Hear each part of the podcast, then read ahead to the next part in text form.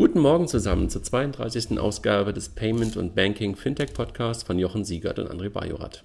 Jochen, guten Morgen. Guten Morgen. Bist du in Frankfurt? Ich bin in Frankfurt, ja. Etwas turbulente Woche mit ein bisschen Krankheiten, aber jetzt einigermaßen wieder an Bord. Okay. Scheißwetter, weil hier regnet es total in Hamburg. Nee, es hat heute Nacht ziemlich stark geregnet. Da wurde ich ein paar Mal aufgeweckt von der tropfenden Wasserrinne. Aber jetzt mittlerweile ist wieder gutes Wetter. Alles klar. Wir haben uns heute ein Thema, also was wir ja gerade machen. Wir arbeiten gerade sozusagen die Wunschliste unserer Hörer ab. Ne? Und neben dem Thema PayDirect und Bitcoin und Blockchain war das Thema Banking-Apps ganz weit oben. Und da dachten wir uns, nehmen wir doch mal zwei Menschen dazu, zwei Experten dazu, zwei alte Hasen dazu aus der Mobile-Banking-App-Szene.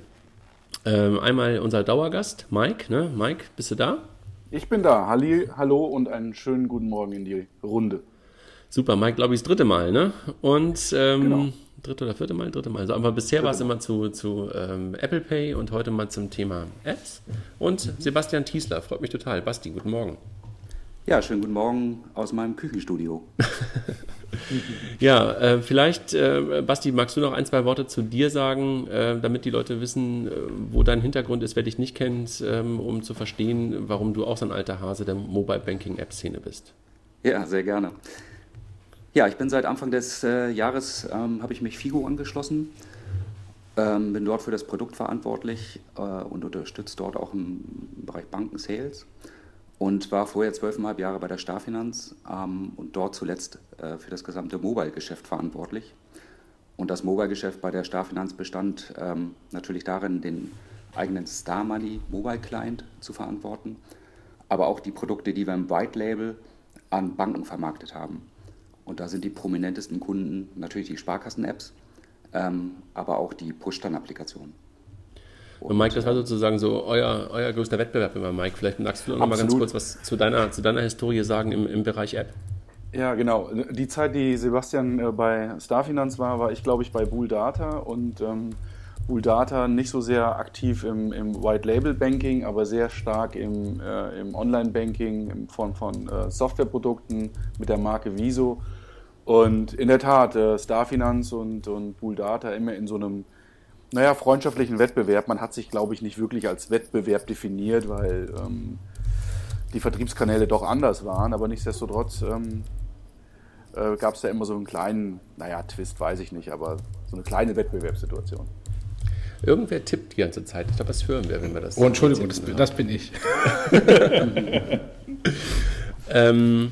Ja, stimmt. Also wir hätten wahrscheinlich jetzt irgendwie auch noch Tobias Stöger von Outbank noch dazu nehmen können und vor allen Dingen auch Andreas Selle und sowas. Aber wir machen es erstmal in dieser Runde und möglicherweise nehmen wir die in der einen oder anderen Runde auch nochmal dazu, wenn wir über das Thema sprechen, weil ihr beide bringt natürlich super Expertise mit da rein. Ich habe auch so eine kleine Historie dazu. Aber super, also damit haben wir mit Mike und Sebastian, Jochen, glaube ich, genau die Richtigen, die mit uns über das Thema Banking-Apps diskutieren können, ne? Ja. Bevor wir einsteigen, vielleicht nochmal so ein ganz kurzer Rückblick auf die Woche, Jochen. Das ist ja irgendwie etwas, was wir immer wieder machen und jetzt sagst du wahrscheinlich wieder, weiß gar nichts dazu zu sagen, weil du die Links eingestellt hast, aber... ich führe einfach mal dazu und wo ihr Lust habt, ihr alle, was zu sagen, sagt ihr einfach was dazu, okay? Wobei ein Großteil der Links habe ich auch in meinem Profil gehabt, von daher diesmal bin ich etwas sprachfähiger als beim letzten Mal. Compeon. Mit Ausnahme dieses Links. Ja, die Kollegen von Compeon haben 2,5 Millionen an Finance eingesammelt, kümmern sich um das Thema Small Medium Businesses. Herzlichen Glückwunsch an die Runde, ich glaube nach Ibbenbüren. Also auch wieder zum Thema, brauchen wir eigentlich einen Fintech-Hub, ja oder nein? Muss es Berlin sein, muss es Frankfurt sein? Also auch in Ibbenbüren entstehen spannende 5 € ja. Fintechs. Also herzlichen Glückwunsch an die Kollegen. Dann gab es einen echt netten Bericht von Sina Rizun in der Welt zum Thema heimliche Stars der Szene, wo es auch ein Stück weit um das Thema Fintech ging, wo wir von FIGO ein bisschen genannt wurden, aber auch einige andere, wo sie mal versucht hat, so einen Blick auf die Fintech-Szene zu richten und nicht nur auf die immer sichtbaren wie Number 26 und einige andere zu gucken, sondern auch mal die halt ein Stück weit im Backend fungieren und teilen wir mal die Notes zu. Ja, zu unserem eigenen Investment mag ich ja hier gar nicht groß was sagen. Vielleicht Jochen, vielleicht sagst du eins dazu. Genau. Also eine Firma, die FIGO heißt, weiß nicht, ob ihr schon mal was gehört habt, hat ein Investment reingefahren. Insofern Gratulation mit dem Business Agent Carlo Könzer von 360T oder 360T. Ich weiß gar nicht, wie die Firma heißt. Also sprechen die das Deutsch oder Englisch aus? Beides. Okay. Die ja von der Deutschen Börse übernommen wurde, größtes Fintech-Exit in Deutschland bislang. Und Jörg Hardig von Google siebenstellige Investitionssumme, was euch erstmal A weiterbringt und wie ich verstehe, genutzt wird für die Europäisierung von FIGO. Ja, absolut. Ja, danke, genau. Also wir könnten natürlich jetzt darüber einen ganzen Podcast machen wir aber jetzt nicht. Also wir danken einfach den Jungs, die jetzt da weiter an uns glauben, auch dem HTGF, der das ganze Thema weiter begleitet und machen genau das, was du gerade gesagt hast, in der Produktive was zu machen, also ein paar mehr Funktionen noch auf die API zu bringen, aber vor allen Dingen in die Breite zu gehen, Europäisierung. Und für uns steht das Thema auch Zertifizierung in Richtung eines PSD2-kompatiblen Players halt auch auf der Agenda. Das heißt also, dass nicht nur Technik bei uns im Vordergrund steht, sondern halt auch das Thema Regulation im Rahmen der PSD2, über das wir ja hier auch schon ein paar Mal gesprochen haben. Das kommt vor allen Dingen so im nächsten Jahr auf uns zu. Übrigens, es gibt ein neues Buzzword in dem Thema oder im Bereich. Nicht nur Fintech, sondern das neueste und heißeste Buzzword ist RegTech. Das heißt, ihr seid ja eigentlich ein RegTech-Unternehmen. Also Reg von Regulatorik. Ah, okay. Also nicht nur jetzt Insurance-Tech, sondern RegTech, genau. Also okay. Firmen, die im regulatorischen Umfeld arbeiten und Regulatorik einfacher machen. Das ist FIGO. Also insofern okay. Das neueste Buzzword. Ich will es mir merken. Jochen, etwas, worüber wir auch schon öfter gesprochen haben, Visa kauft Visa, ne? Ist jetzt sozusagen passiert, ne? Ja, es war ja so, dass das ist meine Interpretation, nicht 100% confirmed, im Rahmen des Börsengangs von Mastercard, Visa sich aufgespalten hat in Visa International und Visa Europa und Visa Europa sich gegen Mastercard positioniert hat. Wir sind eben nicht das börsenorientierte Unternehmen und profitorientiert, sondern wir sind das Mitgliedsunternehmen für die europäischen Banken und wir sind Non-Profit. Das führte dazu, dass natürlich dann zwei unterschiedliche Strukturen waren in der Vergangenheit. Was Visa international gemacht hat, hat nicht unbedingt Visa Europa umgesetzt und umgekehrt, was dann auch teilweise zu Friktionen führte und Visa eigentlich nicht als globales Unternehmen gesehen wurde. Bestes Beispiel E-Payment mit Visa Checkout aus Visa International und Visa Europa hat das von Visa International bereits eingestellte Produkt V.me weiterentwickelt. Also insofern beim globalen Kartenscheme regionale, unterschiedliche, konkurrierende E-Payment-Produkte. Und das wird sich wohl vermutlich jetzt ändern, indem Visa Europa den europäischen Banken abgekauft hat und jetzt eine globale Company ist. Jetzt wird natürlich erstmal Integration laufen, da werden vermutlich genau, wie gerade eben erzählt, von den Produkten ein paar Sachen auf der Strecke bleiben oder harmonisiert. Was ich in dem Kontext extrem interessant finde, ist, was machen denn jetzt die europäischen Banken mit dem ganzen Geld? Es sind, glaube ich, 22 Milliarden, 23 Milliarden, die da geflossen sind in die Kassen der europäischen Banken. Und ja, wir haben das hier im Podcast schon mal spekuliert nach dem Motto, gibt es doch für innovative Fintech-Ideen aus und für die Digitalisierung. Vielleicht kommt auch jetzt ein neues europäisches Scheme von den europäischen Banken im Zahlungsverkehr. Geld ist jetzt erstmal genug da. Ist ja lustig, das erstmal zu verkaufen und dann sozusagen Konkurrenz aufzubauen, meinst du, ja? Mit dem Geld. Ja, warum nicht? Ja, klar. Ist ja in UK auch passiert. Man hat das Switch Solo-Produkt in UK, also die Debit-Scheme in UK an Mastercard verkauft. Und nachdem alles dann Maestro Mastercard-Produkt war, hat man dann geswitcht auf Visa zur Konkurrenz. Also von daher, warum nicht sowas auch machen? Es ist ein freier Markt. Okay, ja, ich meine, jetzt hast du gerade gesagt, jetzt haben die Banken gerade ein bisschen Geld und die Banken sind ja unter anderem auch die Sparkassen und du hast gerade über Digitalisierung gesprochen. Die haben gerade echt ein Problem, ne? Die Sparkassen und die Digitalisierung passen noch nicht so richtig zusammen, ne? Ja, aber ich würde das jetzt nicht sagen, nur die Sparkassen haben da Probleme. Nein, aber das ist unser nächster Link, deshalb will ich gerade verlinken. Es gab in der FAZ mal wieder einen Artikel zu dem Thema, dass die Sparkassen sich gerade an der einen oder anderen Stelle so ein bisschen im Weg stehen. Und Sebastian, du kennst das ja genauso wie ich auch, ein bisschen aus der Historie. So richtig viele weit nach vorne gerichtete Dinge hat man in den letzten 3 bis 4 Jahren nicht gesehen, ne? Ja, das ist leider so. Also von außen betrachtet sieht man natürlich nicht, was dort alles hinter den Türen passiert. Da passiert natürlich eine Menge, aber das, was wir dann aus so einer Endkundensicht von außen betrachtet sehen, erscheint dann doch sehr gering. Ja. Und vielleicht nimmst du das Geld ja jetzt, Jochen, wie du gerade vorgeschlagen hast, das Geld aus dem Visa-Verkauf, ne? Ja, und da gibt es ja auch auf der Führungsebene jetzt Änderungen. Im DSGV, im Sparkassen-Giroverband, gibt es einen neuen geschäftsführenden Vorstand, der das Thema der Schmalzl von der Sparkasse Köln-Bonn, ehemaliger Vorstand da, der wohl irgendwie spätestens zum 1.1. dort anfangen soll und unter anderem das Thema Digitalisierung vorantreiben soll, weil sein Vorgänger, zumindest öffentlich mit der Begründung, er ist nicht der richtige Mann für die Digitalisierung, gegangen ist. Also von daher, klar, es fängt immer erstmal oben an, es muss jemand sich des Themas annehmen und treiben und zumindest, wenn man jetzt diesen Personalwechsel anschaut, ist jetzt die Person gefunden. Und jetzt muss natürlich von oben runtergehen in die Organisation und die Themen angetrieben werden. Ja, wir drücken mal die Daumen, ne? Also gerade Sebastian und ich aus unserer Historie heraus, wir haben ja immer noch so ein bisschen ein rotes Herz, ne, Basti? Ja, natürlich. Also es ist natürlich, schauen wir da immer sehr genau hin und können das eine oder andere dann sicherlich so ein bisschen besser einschätzen.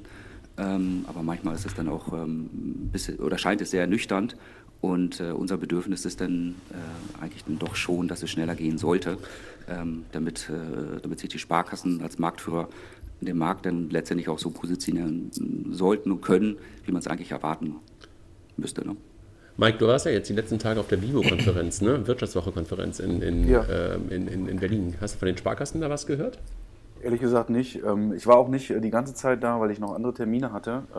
Ich weiß gar nicht, ob jemand von der Sparkasse überhaupt da war. Also Doch. Es gibt, da habe ich einen Link auch jetzt reingestellt. Es gibt eine Zusammenfassung vom Rudolf Linsenbart. Der schrieb, dass auch jemand vom DSGV referiert hat. Auch das Thema P2P-Payments angesprochen hat und Innovationen. Also am besten stellen wir es auch in die Shownotes, dann eine Zusammenfassung. Machen wir.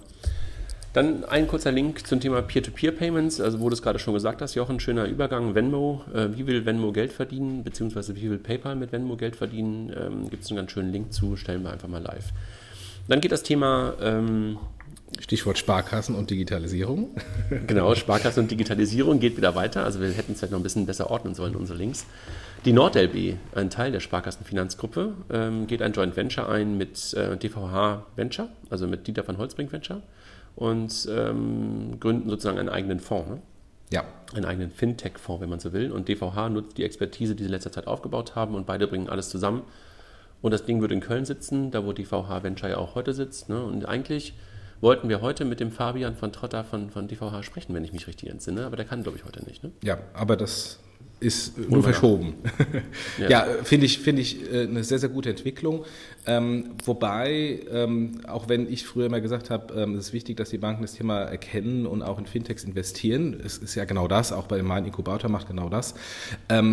Ich sehe im Moment noch nicht, dass dann, auch wenn eine NordLB da einen Fonds aufsetzt, dass das auch wirklich dann die eigentliche Bank im Bereich der Digitalisierung voranbringt. Also das ist eher so ein Finanzinvestment-Arm, und vielleicht auch bringt einen schönen Return, wenn die Investments auch gut platziert sind.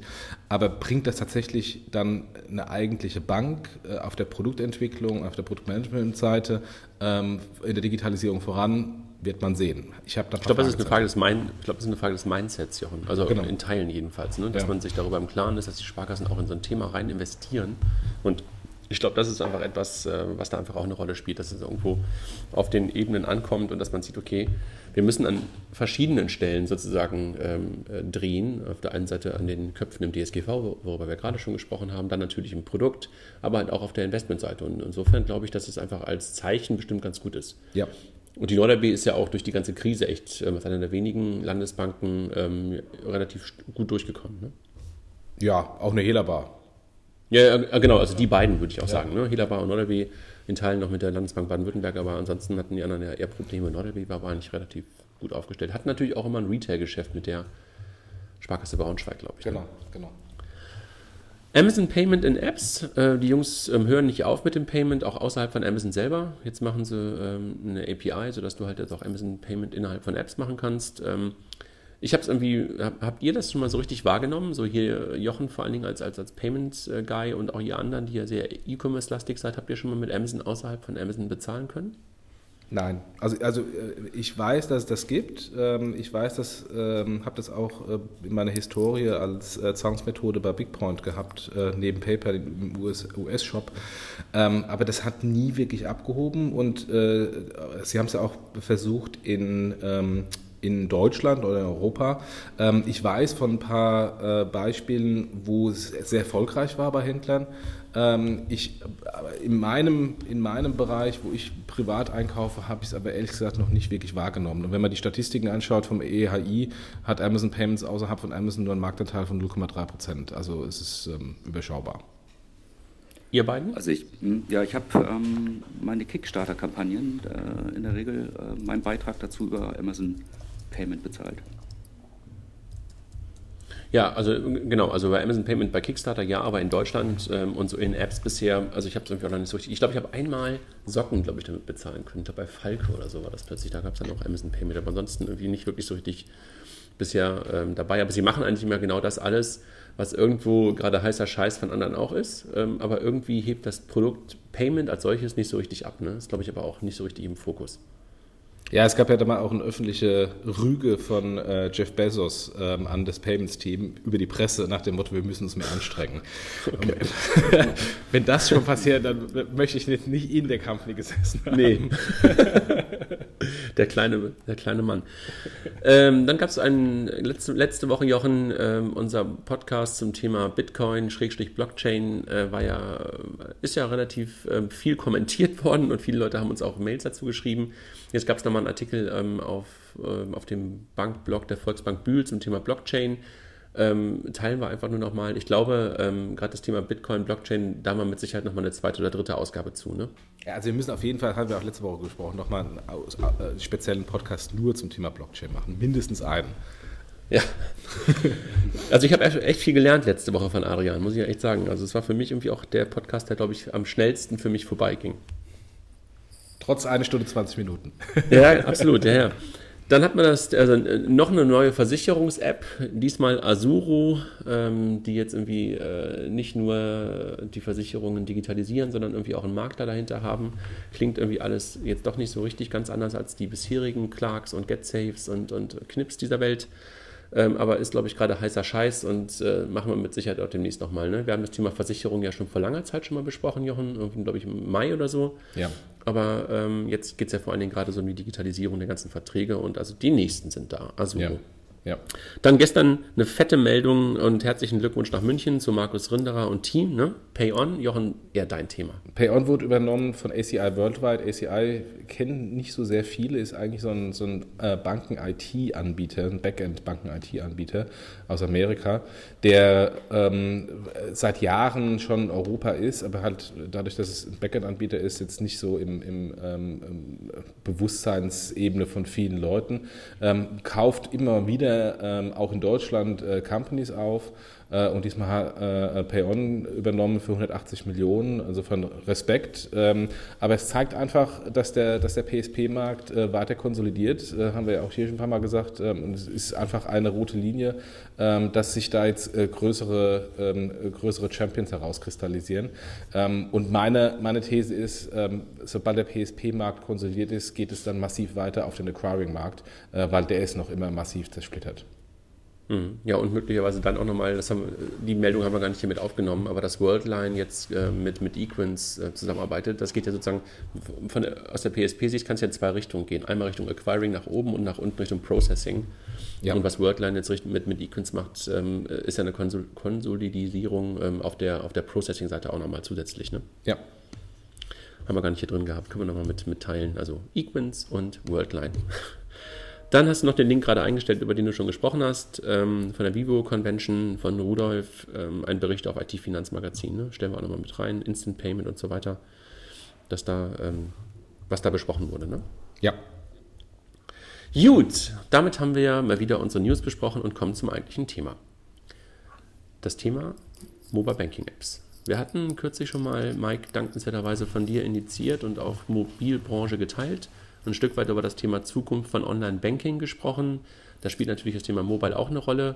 Können wir nochmal so als Einstieg auch mal teilen, nochmal den Link.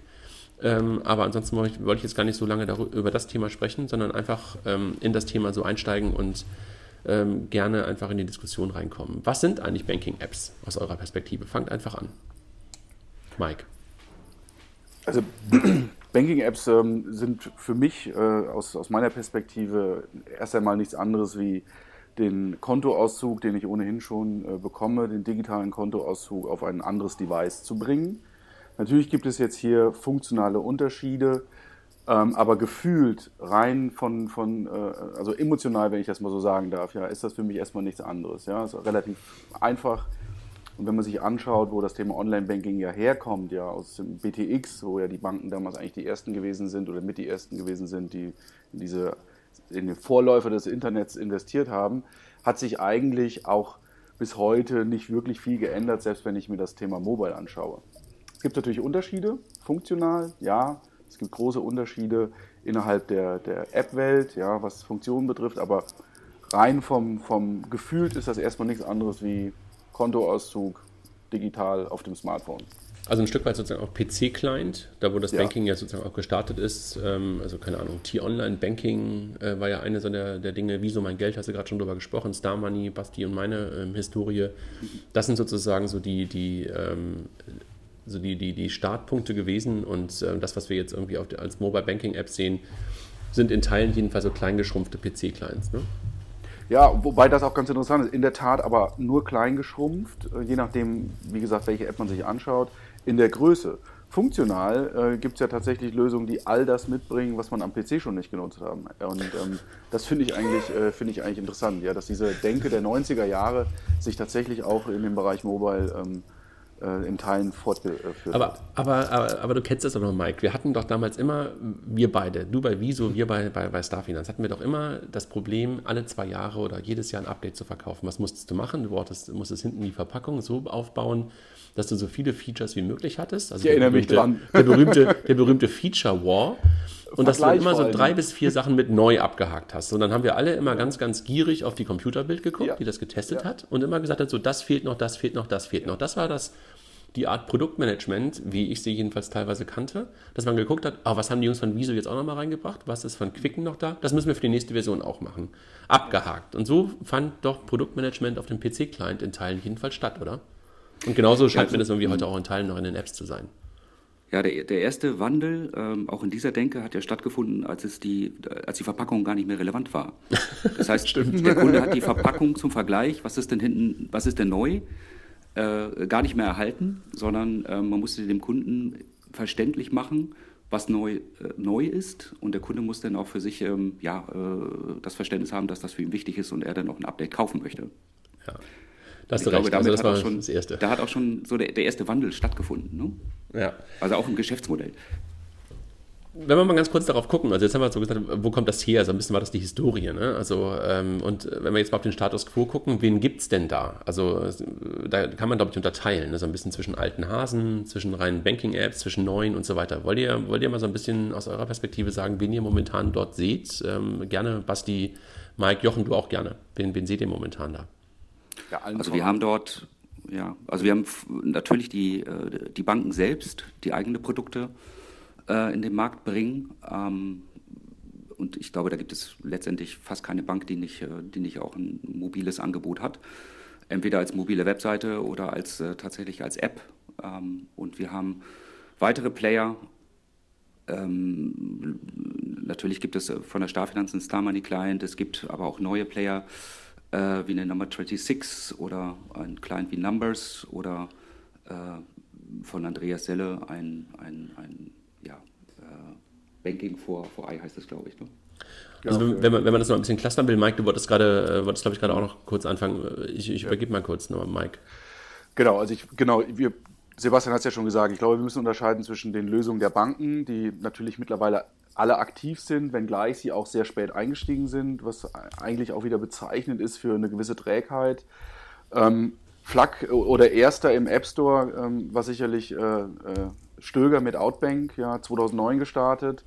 Und wenn man jetzt unterscheidet zwischen den Apps der Banken und den Apps der von Drittherstellern, muss man sicherlich Stöger nennen mit Outbank, Finanzblick von Buhl Data und Andreas Selle mit Subsembly, aber auch andere, die du auch genannt hast, ja, die jetzt relativ neu noch sind, wie Numbrs, wobei die sind auch, glaube ich, schon mittlerweile seit 2 Jahren auf dem Markt, die sich jetzt in diesem Markt, in diesem Banking-App-Markt tunneln. Ja, da kommen jetzt immer so ein bisschen, kommen jetzt noch welche dazu. Also Kontoalarm ist, glaube ich, seit einem guten Jahr ungefähr jetzt dabei und dann Treefin, relativ neu gestartet. Relativ neu, ja. Die halt eigentlich, wenn man das Thema Feature War sich vor Augen führt, noch ein bisschen weitergehen. Also nicht unbedingt so in Zahlungsverkehrsfeaturen, sondern eher in Finanzfeaturen, also sozusagen, hier kommen auch Versicherungen rein, Fonds rein, also da diese Allfinanz-Sicht darauf zu machen. Aber das ist, glaube ich, auch aus meiner Perspektive so ein bisschen so die Unterteilung. Ne? Die alten Hasen, genau, über die ihr gerade schon gesprochen habt, Outback, Starman, die Finanzblick und dann Banking for You von Andreas. Und dann die Banking-Apps der jeweiligen Banken, die in Teilen sogar White-Label-Lösungen von den alten Hasen sind, in Teilen auch Eigenentwicklungen sind. Dann die neuen, über die wir gerade gesprochen haben. Und dann gibt es eigentlich welche, die in Richtung gehen, wo wir vielleicht auch schon ein bisschen in die Zukunft gucken, so Use-Case-Apps. Ne? Also Apps, genau, wo das Thema Banking sozusagen drin ist, aber nicht wirklich im Vordergrund steht, ne? Genie, klassisches Beispiel. Ja, also ist nicht wirklich Banking, aber nutzt halt Banking-Funktionalität, Überweisung in dem Fall, um Rechnung zu bezahlen. Also ja, das wäre für mich jetzt so eine Use Case. Genau, also Organize.me ist für mich das klassische Beispiel. Genie auch, solange es die App noch im App Store gab. Die gibt es ja mittlerweile nicht mehr als eigene App im App Store, sondern in Anführungszeichen nur von den Banken, also von der Deutschen, von der Comdirect, glaube ich, von wem noch? Hypovereinsbank und ING. Und dann gibt es für mich noch so ein paar andere, so wie Reisekosten, Expenditure, wo du halt auch so deine Reisekosten abgleichen kannst gegen Kreditkartenzahlungen, gegen Kontodaten. Das sind für mich auch so, ich sag mal, Use-Case-Apps, Context-Apps. Ne? Und dann, vielleicht können wir noch einen kurzen Blick darauf werfen, so auf internationale Vorbilder. Wen siehst du da, Mike, so als internationale, echt richtig gute? Lösung. Ja. Ich muss zugestehen, international, würde ich jetzt sagen, Mint, allen voran. Keine App so richtig, ne? Nee, keine App so richtig. Dann haben wir noch Simple, auch nicht richtig bei App. Die gibt's die eigentlich noch als singuläre Lösung? Die sind noch irgendwann mal von den Spaniern gekauft worden, oder? Ja, von der BBVA gekauft worden, gibt's schon noch, haben gerade auch nochmal ein bisschen was am Produkt geändert. Aber die VPs, die das damals auch mit aufgebaut haben, machen ja mittlerweile was im Small-Medium-Business-Bereich, also was komplett Neues. Aber das sind so, ich würde sagen, so Simple auf der einen Seite, Moven von Brad Moven, King auf der anderen, ja, sind eher so Vorbilder Richtung Number 26, ne? Also wo du nicht wirklich so eine klassische Banking-App hast, die ja oft auch das Thema Aggregation zum Vorbild hat, sondern wo halt eher die Bank sozusagen im Vordergrund steht, ne? Wo du halt eine Bank abgebildet bekommst und Simple und Moven sind ja eigentlich letztendlich bankartige Instrumente und nicht wirklich so eine Banking-App aus der Sicht, die wir darauf haben. Ne? Hm. Genau, sonst gibt es noch ein schönes Beispiel, finde ich, immer aus Frankreich, von der AXA Bank, das Produkt Soon, also S-O-O-N, was eigentlich auch ein klassischer Banking-Client ist, aber letztendlich angereichert, um letztendlich viele Informationen, die ich mit meinen Bankdaten, wie ich meine Bankdaten eine gewisse Smartness geben kann, indem ich das mit Rechnungen und ähnlichen Dingen koppel. Okay. Also so wie ich mir einen Banking-Client im Prinzip vorstellen würde, wenn es nur um das Thema Banking geht. Was können diese Apps? Jochen, wenn du auch mal mit einsteigst. Ja, ich wollte, bevor wir, was können die, mal kurz über die Nutzungshäufigkeit. Oh ja, das ist ganz, ja. Über die Nutzungshäufigkeit diskutieren, weil Mike, du hattest doch, glaube ich, von der Vivo Convention irgendwie gesagt, dass irgendwie ein Vertreter der DKB gesagt hat, die Leute nutzen kein Mobile. Das war ganz interessant. Also das war ein Slide von der DKB und ich glaube, er wollte das so ein bisschen eine provokante These in den Raum stellen, die zumindest bei mir und einigen anderen etwas falsch angekommen ist.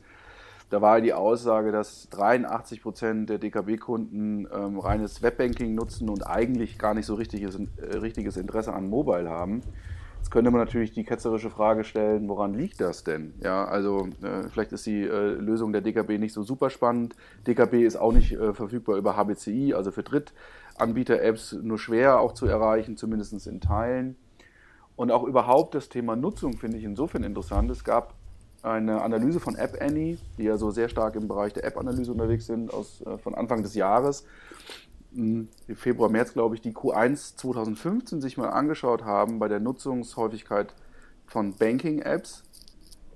Und trotz aller Download-Zahlen, die ja gerne auch mal announced werden, Starfinanz hat, glaube ich, im September diesen Jahres noch announced, dass es jetzt 10 Millionen Downloads gibt der Sparkassen-Apps, doch die Nutzungsquote relativ gering ist in Deutschland. Ja, und vor allen Dingen Drittanbieter-Apps fast gar nicht genutzt werden. Also Nutzung, ne? Ich habe aber irgendwie im Hinterkopf irgendwelche andere Zahlen, die ich irgendwo mal gelesen hatte, dass die Sparkassenfinanzgruppe gesagt hat, dass 50% der Zugriffe aufs Online-Banking von mobilen Endgeräten heraus passiert. War wohl irgendwie von der Finanzinformatik. Irgendwo habe ich das gelesen. Ich kann auch die Zahl nicht, ich weiß nicht, ob es 50 oder 45 ist, es war aber irgendwie so eine relativ große Zahl.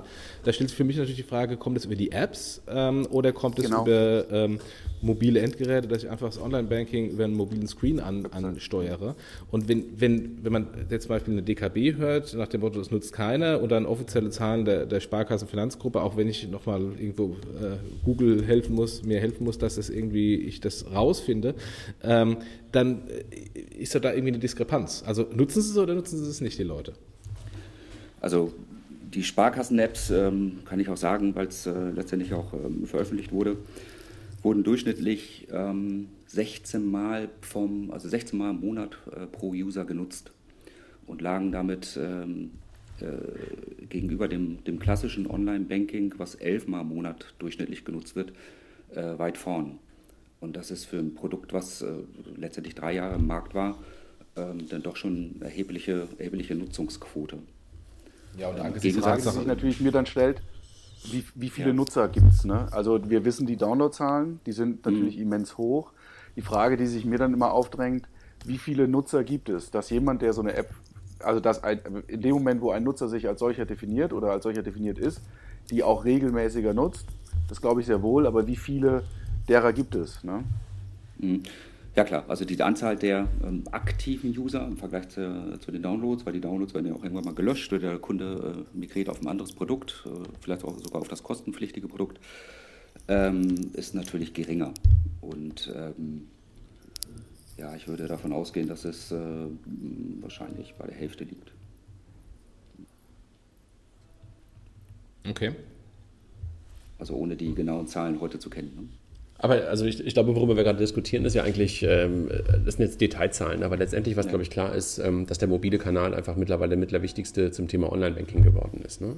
Natürlich damit mit verschiedenen Use Cases, wahrscheinlich das meiste, was die Leute nutzen an der Stelle, sind nicht Daueraufträge zu verlängern oder die Festgelder zu ändern, sondern natürlich Kontostände abzufragen und halt die Umsätze zu checken. Ne?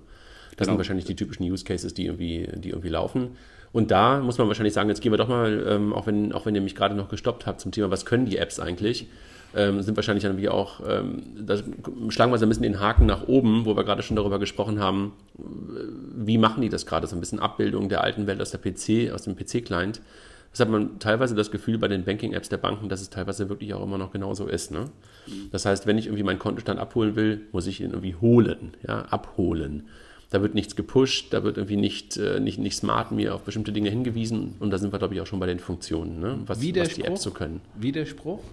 Ich kenne neben der FIGO-App, die das früher gemacht hat, auch die Comdirect-App, die ich im Hintergrund im iPhone immer anlassen muss, die mir dann auch pushmäßig Transaktionen als Push-Nachricht schickt und sagt, Achtung, du hast hier eine Kontobewegung. Also insofern, manche machen auch Push. Ja, Jochen, und, aber das ist auch super. Also ich glaube, das ist ja auch etwas, was wir im Jahr 2015 durchaus von der Bank erwarten können, dass sie mir bestimmten Regeln entsprechend durchaus meinem Push, meiner Informationen, also meiner Kontoumsätze geben können. Ja, ist schlimm genug, dass wir überhaupt drüber reden, genau. Genau, hat lang genug gedauert, das meine ich eigentlich eher. Ne? Genau. Also was können die Apps eigentlich? Ich glaube, das Wichtigste, was nahezu alle können, die jetzt nicht nur den reinen Use Case wie eine Organize.me, wie eine Genie abbilden, ist erstmal ein Finanzstatus. Ne? Also auch schon ein geiles Wort, Finanzstatus. Ja, ist ganz schlimm. Wer hat das geboren? Wer hat diesen Begriff geboren? Habt ihr den zuerst benutzt, Mike, bei Viso oder wir bei Starfinanz? Ich fürchte fast ja, aber ich weiß es nicht. Ja. Überhaupt das Thema Finanzstatus oder Finanzverwaltung. Ja. Also welcher Mensch möchte sein Geld verwalten, was er sowieso nicht hat? Also das ist so... Das sträuben einem sich die Haare mittlerweile. Aber ja, ich nehme eine gewisse Mitschuld auf. Ne? Also Finanzstatus heißt, dass du dir halt einen Überblick verschaffen kannst über deine Finanzen, soweit es die App halt kann. Also das heißt, das kann teilweise auf das jeweilige Institut nur gemünzt sein. Also Jochen sprach gerade von der Comdirect. Da hat der Jochen dann möglicherweise den Überblick über sein Comdirect-Girokonto, seine Comdirect-Kreditkarte, wenn es gut läuft, Comdirect-Depot und Tagesgeld. Wenn es dann eine andere App möglicherweise ist, dann kannst du dir auch noch dein Konto, keine Ahnung, von der Deutschen oder von der ING DiBa mit einbinden. Will heißen, Multibankenfähigkeit ist bei dem einen oder anderen dabei. Aber das ist erstmal der Finanzstatus, ne? Dass man halt den Überblick über alle seine Finanzen bekommt. Und das dann entweder Single Banking oder Multibankenfähig. Was kommt sonst noch oder was ist sonst noch in den, an Funktionen so meistens in den Apps mit drin? Basti oder Mike? Überweisung, klassisch. Macht ihr das? Überweisung ich mobile? Bin verrückt. Ich bin doch nicht. Also, nein.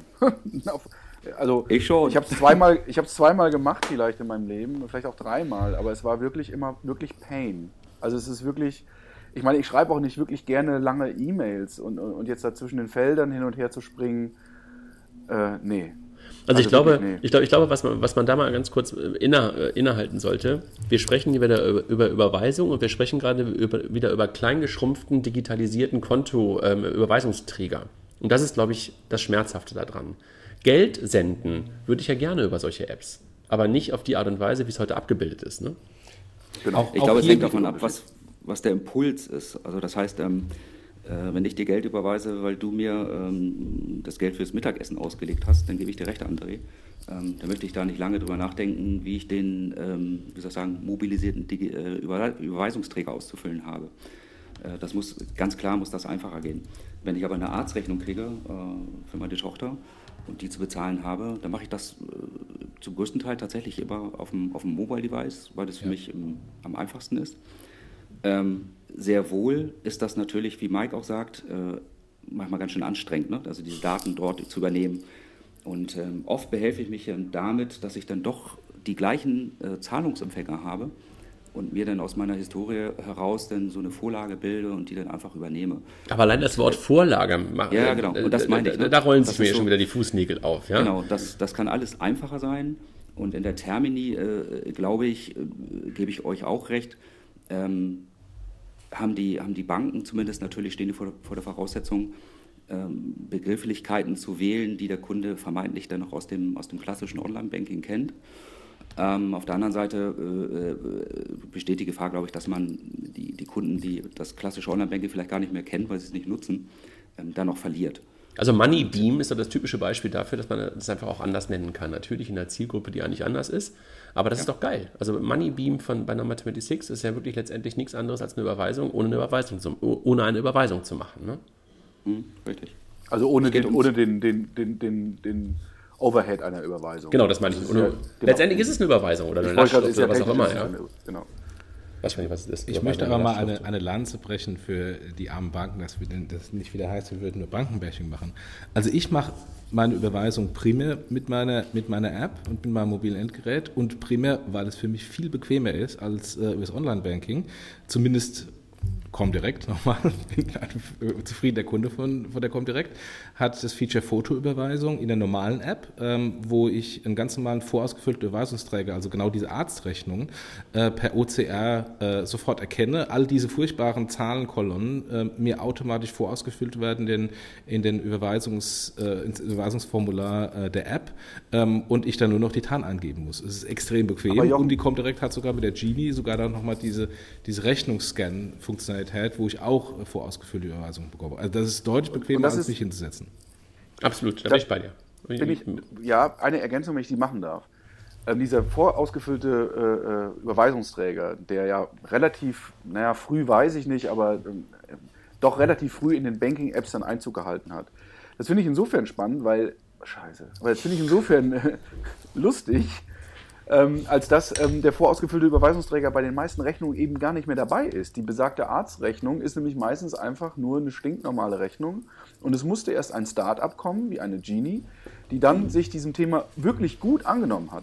Und daraus wurde dann auch in der Tat ein wunderbarer Use Case. Aber das Klassische, und ich glaube, das ist auch das, was André gesagt hat, diese Überweisungsfunktion, die es ja heute in allen Apps gibt, wo man Überweisungsträger manuell ausfüllt, das ist eine völlig falsche Herangehensweise. Also ich mache das noch 2-3 Mal im Monat. Auch eine Zalando, wenn Zalando-Rechnungen kommen, da ist immer noch dieser schöne historische Überweisungsträger dran.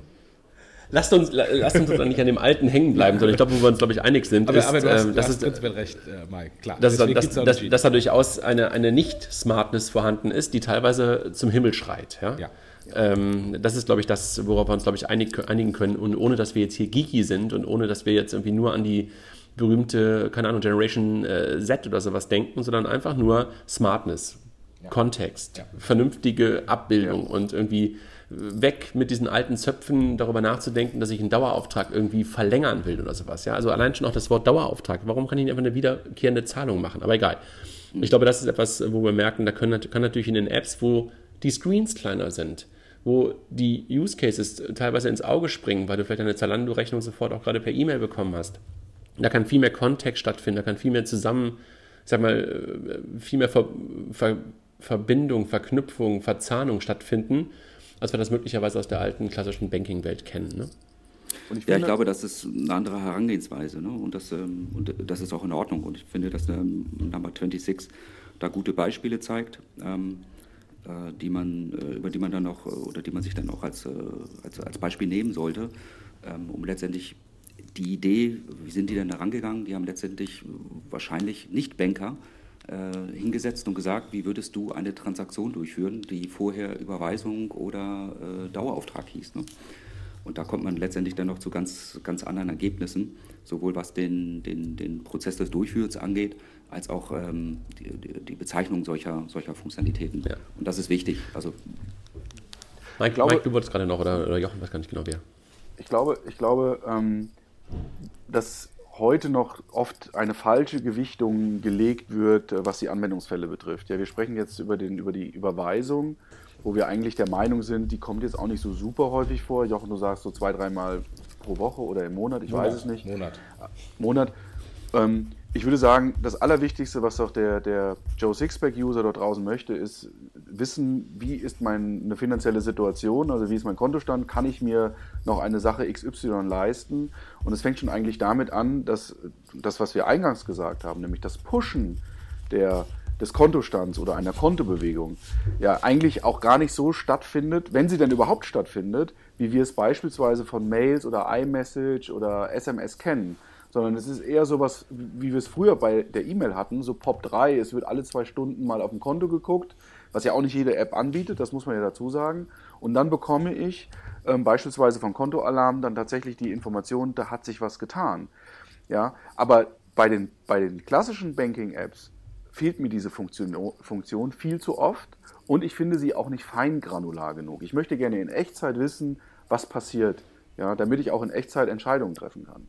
Ja, und das ist etwas, wo ich glaube, da ist die Gewichtung bei den Banken einfach nicht richtig.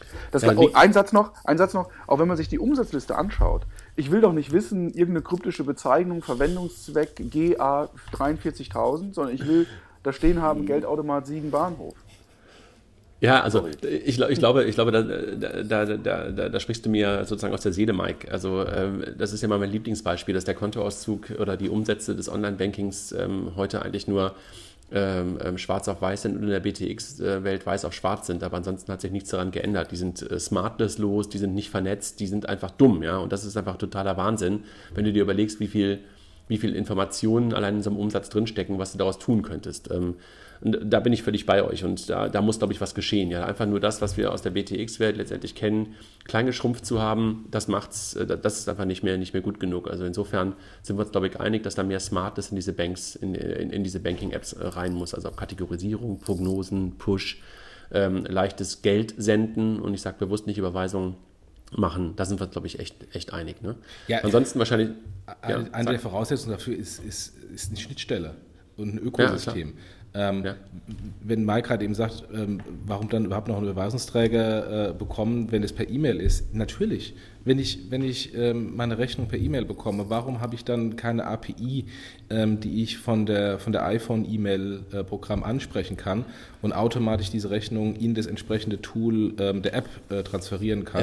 Ja, damit machen die Kollegen von Organize.me gerade, nennen sie Smart Payments, haben sie gerade auch den IT Innovation Award in St. Gallen mitgewonnen. Also genau darum geht es, ne? Ja. Dass du halt deine Kontoauszüge verbinden kannst oder dein Banking verbinden kannst halt mit deinem Gmail-Account, mit deinem Amazon-Account, mit deinem eBay-Account, um genau die Rechnung alle daraus zu bekommen, dann Überweisungen zu machen und sowas. Ne? Und ich glaube, wenn noch ein Kommentar und was heute bei vielen Apps als API verstanden wird, ist die 1:1 Weiterreichung der HBCI-API-Statusmeldung. Mhm. Also wenn ich eine Überweisung initiiere, heißt dann nicht Überweisung angenommen, sondern dann bekommt der HBCI Response Code 22 oder 20 oder was auch immer und dann in Klammer Überweisung angenommen.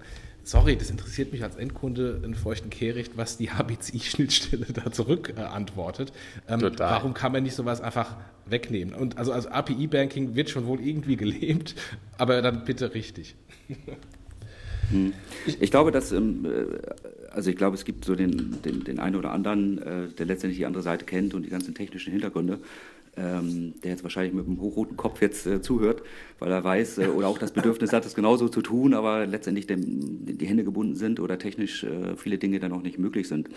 Aber woran ich gerne appellieren möchte ist, es gibt ja Dinge, die total sinnvoll sind. Also das heißt, diese Push-Notification, wenn sich auf meinem Konto was Relevantes getan hat, ist ja nicht nur da, um den Kunden glücklich zu machen, sondern sie soll ja auch Nutzung initiieren, woraus sich dann auch wiederum letztendlich Touchpoints für die Bank zum Kunden ergeben, wenn der Kunde schon gar nicht mehr in die Bankfiliale kommt. Und ich glaube, auf die Art und Weise sollte man bestimmte Funktionalitäten und bestimmte Erweiterungen auch mal denken, dass die nicht nur da sind, um den Kunden glücklich zu machen, sondern letztendlich auch die Interaktion der Bank zum Kunden intensivieren. Ja, wobei, das verstehe ich aus der Bankensicht, aber ehrlich gesagt, das erinnert mich so fast ein bisschen an das Interview, was wir letzte Woche zu PayDirect auch gelesen haben, die Banken zuerst. Das ist aus meiner Perspektive, wenn ich Richtung Use Cases, Richtung Kunden denke, dann sollte der Kunde im Vordergrund stehen und nicht die Bank. Also ich weiß, dass man das möglicherweise miteinander verknüpfen kann, aber da plädiere ich echt eher zu sagen, denk an den Kunden und dann wirst du möglicherweise auch wieder vernünftige Touchpoints haben, um als Bank mit dem Kunden kommunizieren zu können. Aber die Bank im Vordergrund zu haben und die als erstmal im Fokus zu haben, denke ich, ist eine falsche Sicht darauf oder jedenfalls eine schwierige Sicht darauf. Meine Meinung. Lasst uns vielleicht nochmal ganz kurz, wir können gerne noch weiter darüber diskutieren, aber ich würde ganz gerne ein bisschen noch Drive reinbringen, weil wir sind gleich schon bei 50 Minuten und ich glaube, so eine große Herausforderung für die ganzen Apps ist, vor allen Dingen für das geht in die gleiche Richtung, also damit können wir dann auch weiter darüber diskutieren, ist die Herausforderung der Monetarisierung. Also für eine Bank, das hast du ja gerade angedeutet, steckt die Monetarisierung ja darin, Touchpoints zu generieren, mit dem Kunden in Interaktion zu treten. Für die anderen, für die Neutralen, Mike, vielleicht kannst du da auch nochmal einen ganz guten Blick drauf werfen, da besteht ja echt ein Problem da drin. Ne? Wir fordern gerade Funktionen, wir fordern gerade Smartness der Apps und wollen wir dafür bezahlen? Sind wir bereit dafür zu bezahlen? Wie stellen wir uns eine Monetarisierung dessen vor? Also das große Problem, was wir natürlich in diesem Bereich gerade haben, ist, dass Banking ja per se kostenlos ist. Also ich kann ja mir die App meiner Hausbank nehmen und kann meinen Kontoauszug und eine Überweisung tätigen. Da bedarf es keiner Drittanbieter-App. So, funktional kann man jetzt sagen, gibt es Unterschiede, aber im Großen und Ganzen sind das ja alles Nachahmerprodukte. Auch wenn die Banken vielleicht nach den Drittanbietern kamen, aber der Funktionsumfang ist ja der gleiche, mehr oder weniger. So, das heißt, überhaupt Geld zu verdienen im App-Markt ist sehr, sehr schwierig, ja. Und das sehen wir auch beispielsweise an Entwicklungen bei Outbank, die von jeher kostenpflichtig gewesen ist. Dann gab es eine Version 2.0, die wurde aber nicht als Update bereitgestellt, sondern auch als kostenpflichtig, als zweite App, als eigenständige App, die dann wiederum kostenpflichtig war. Dann später wurde ein Abo-Modell eingeführt. Kontoalarm hat gerade das Abo-Modell wieder abgeschaltet, weil auch da offensichtlich es Schwierigkeiten gibt, Geld zu verdienen, sodass letztendlich es in der Tat sehr, sehr schwierig ist und man vermutlich nur über eine schier unendlich große Masse an Nutzern, also so à la Wunderlist, ja, die sicherlich so viele Nutzer haben, dass es irgendwann mal interessant ist für irgendeinen Riesenplayer, die zu kaufen.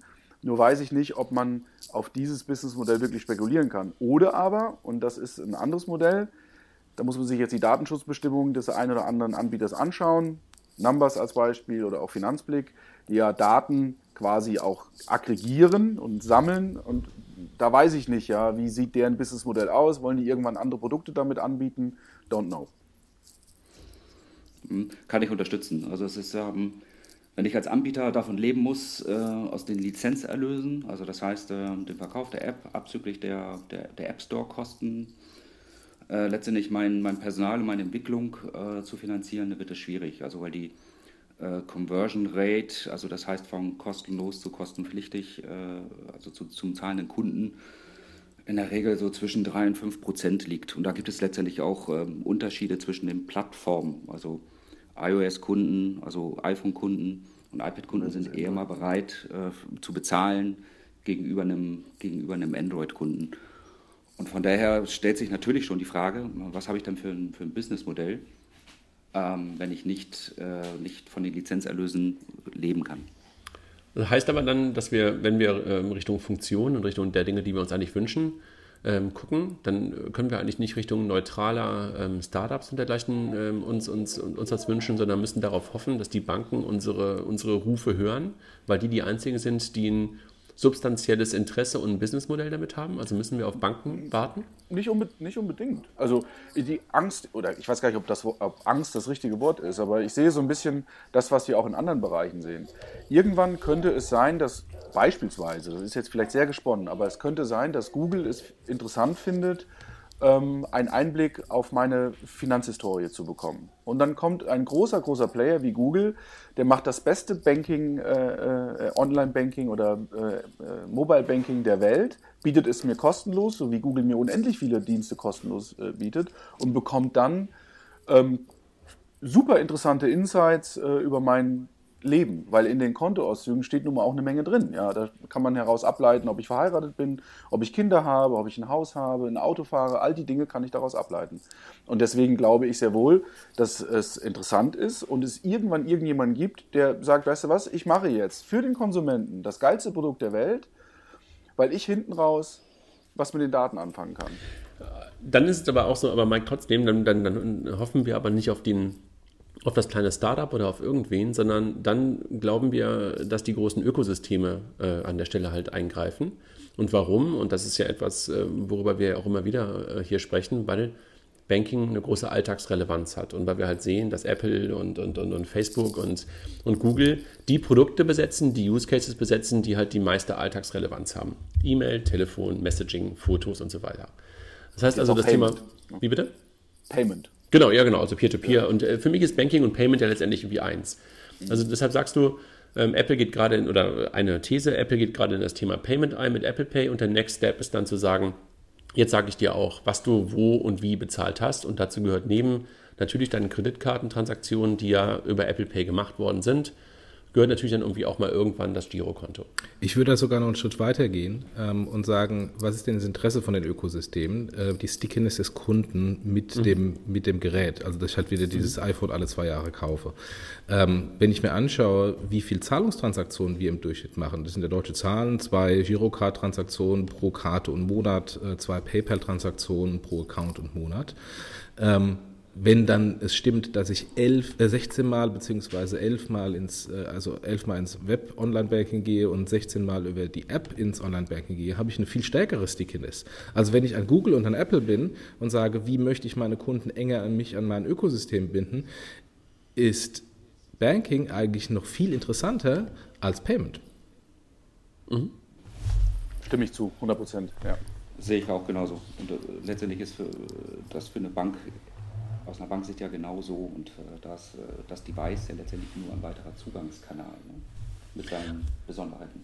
Das heißt, wir sehen dann irgendwann den nächsten Exit von Number 26, Numbrs, Outbank an Google und Apple.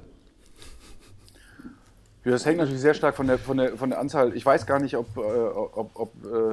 für Google und Apple das so super interessant ist, so ein Unternehmen tatsächlich zu übernehmen. Oder selbst zu machen, klar. Ja, genau. Aber trotz alledem wäre es natürlich ein mögliches Szenario. Ich meine, schau dir an, Microsoft hat auch Wunderlist gekauft. Die hätten das auch selber machen können. Wunderlist war deshalb interessant, weil da halt einfach unendlich viele Konsumenten und Nutzer dahinter waren. Und sowas sehr Ähnliches könnte natürlich auch bei den anderen Anbietern passieren, wenn sie es denn schaffen, in einem gewissen Zeitraum viele Nutzer zu generieren.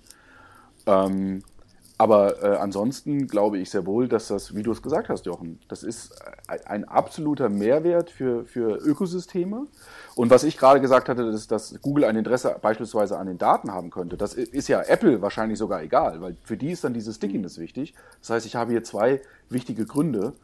Und da sollten sich Banken wirklich Gedanken zu machen, weil dann passiert das Gleiche wie im Mobile Payment, ja, was ja auch nicht, beispielsweise bei Apple Pay macht das Payment ja nicht alleine, ja, die sind ja eigentlich nur das Frontend zum Kunden, und das Gleiche könnte hier an dieser Stelle auch passieren.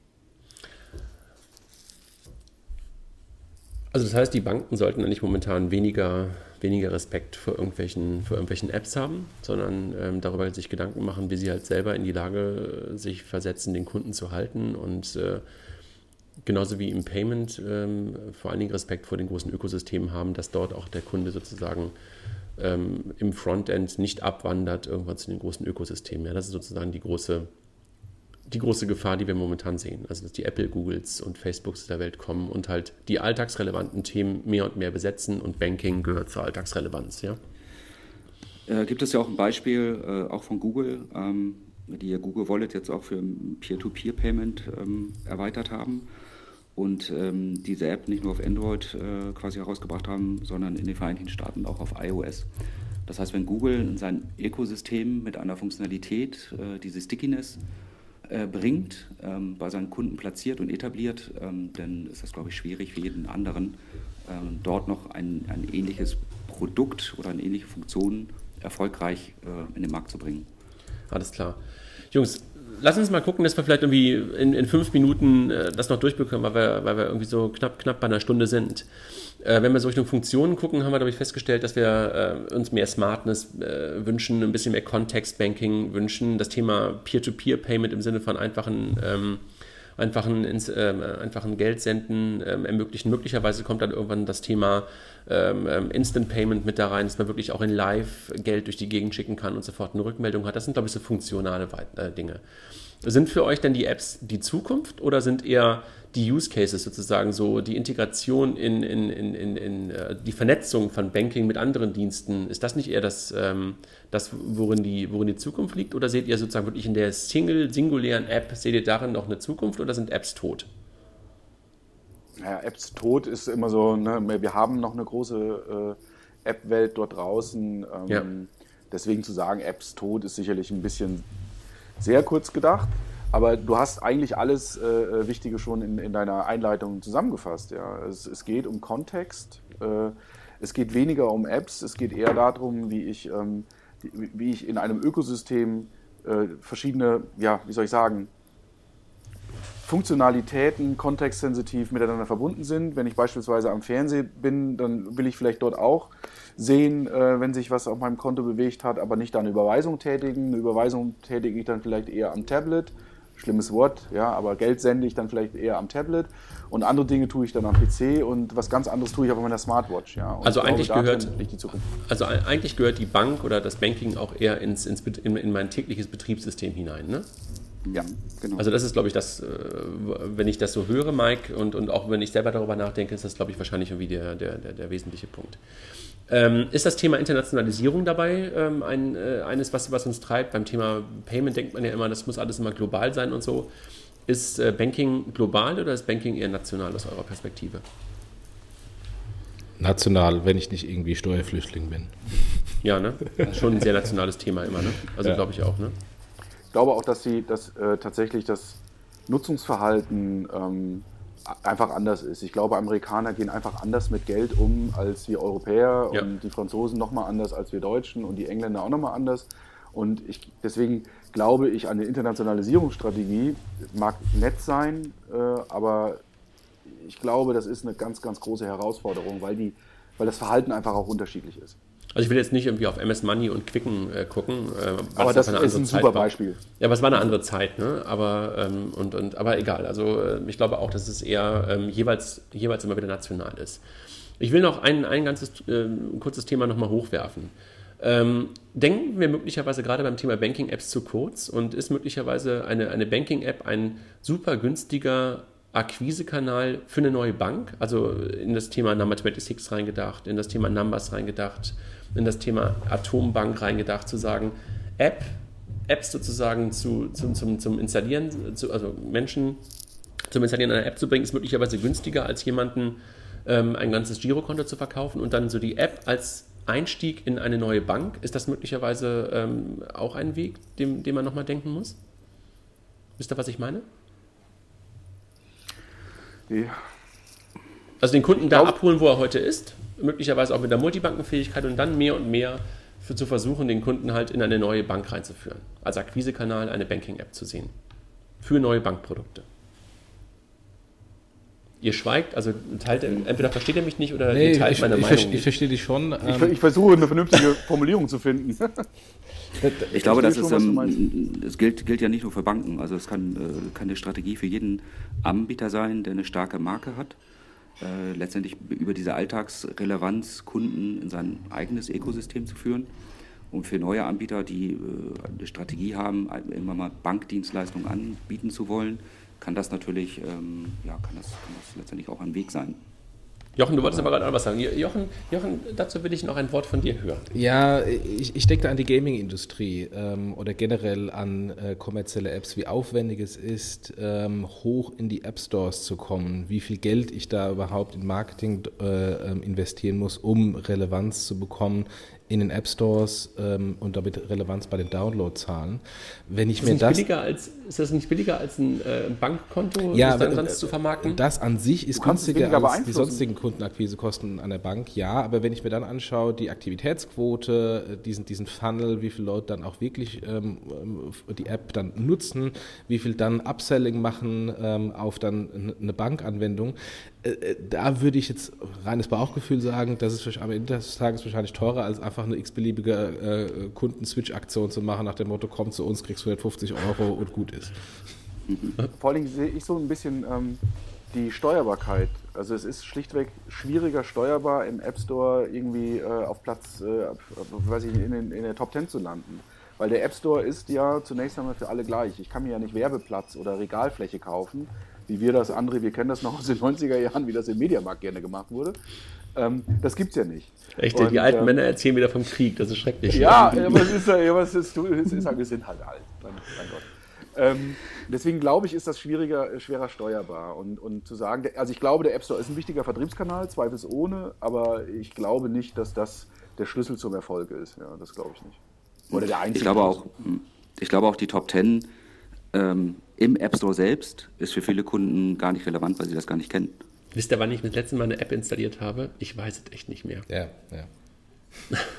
Also bei mir hat das sehr stark nachgelassen. Also, und ich bin schon total. Ich glaube, ich habe letztens mal eine installiert, TreeFin habe ich installiert. Herzlich, also Grüße nach München, um es mal auszuprobieren. Allerdings bin ich da bei einigen Banken gescheitert, aber egal. Das war, glaube ich, die letzte App, die ich installiert habe. Aber ansonsten du hast doch deinen Runkeeper hast du doch geändert. Du bist doch stimmt. Ich bin zu Strava gewechselt, aber die App hatte ich schon länger. Ich lösche momentan viele Apps, aber Strava hatte ich schon. Ich hatte nur, bis vor kurzem hatte ich nicht die Lösung, wie ich meine seit 2009 gesammelten Daten aus Runkeeper in Strava reinbekomme, seitdem der Frank Weigand von der Sparkasse Köln-Bonn mir dann den dankenswerterweise den Hinweis gegeben hat, wie ich das automatisiert machen kann, diese Daten dauerhaft in Sync halte. Seitdem bin ich dann wirklich gewechselt, ja stimmt. Übrigens, die letzte App, die ich installiert habe, war die PayDirect-App. Die habe ich auch installiert. Die habe ich auch installiert. Aber sie ist tot. Sie ist eine typische App-Leiche. Ja, das ist und sinnlos, aber egal. Aber es gibt regelmäßige Updates. Das ist wirklich faszinierend. Ich habe die ja noch drauf und alle 2 Wochen gibt es ein Update. Ja, wahrscheinlich müssen die Banken freigeschaltet werden da drin per App-Update. Wahrscheinlich. Entschuldigung. Das war jetzt gemein. Ja, das war Mann, das war echt gemein. Das streichen wir bitte. Jochen, das kannst du bitte rausschneiden. Nein, nee, das bleibt drin. Jungs, ich danke euch und ich glaube, wir hätten wahrscheinlich noch viel länger darüber sprechen können. Allerdings haben wir, glaube ich, alle auch einen taffen Plan heute noch vor uns. Ich hoffe, ich komme heute noch nach München zum Appeton. Also wen ich da in München heute treffe, würde ich mich freuen über das Wochenende Appeton der Hypo-Vereinsbank /Unicredit. Ansonsten nochmal kurzer Aufruf. Ich glaube, Mike und Jochen, euch werden wir sehen. Sebastian, wir beide sind sowieso da. Bankathon, 16. bis 18.11. in Frankfurt. Gerade am 18.11. freuen wir uns natürlich auch, wenn viele Menschen kommen und sich die Pitches von den Ideen angucken. 18.11. in Offenbach im Haus 3. Meldet euch gerne vorher bei uns oder über bankathon.net, wenn ihr da hinkommen wollt, würden wir uns jedenfalls freuen. Aber das war jetzt ein Werbekanal in eigener Sache. Ich danke euch, Mike, Jochen, Sebastian, für die Runde. Und wie gesagt, wir hätten wahrscheinlich noch lange darüber sprechen können. Machen wir mit Sicherheit nochmal ein zweites Mal. Danke euch. Ja. Danke, macht's gut. Tschüss. Macht's gut, ihr Lieben. Tschüss.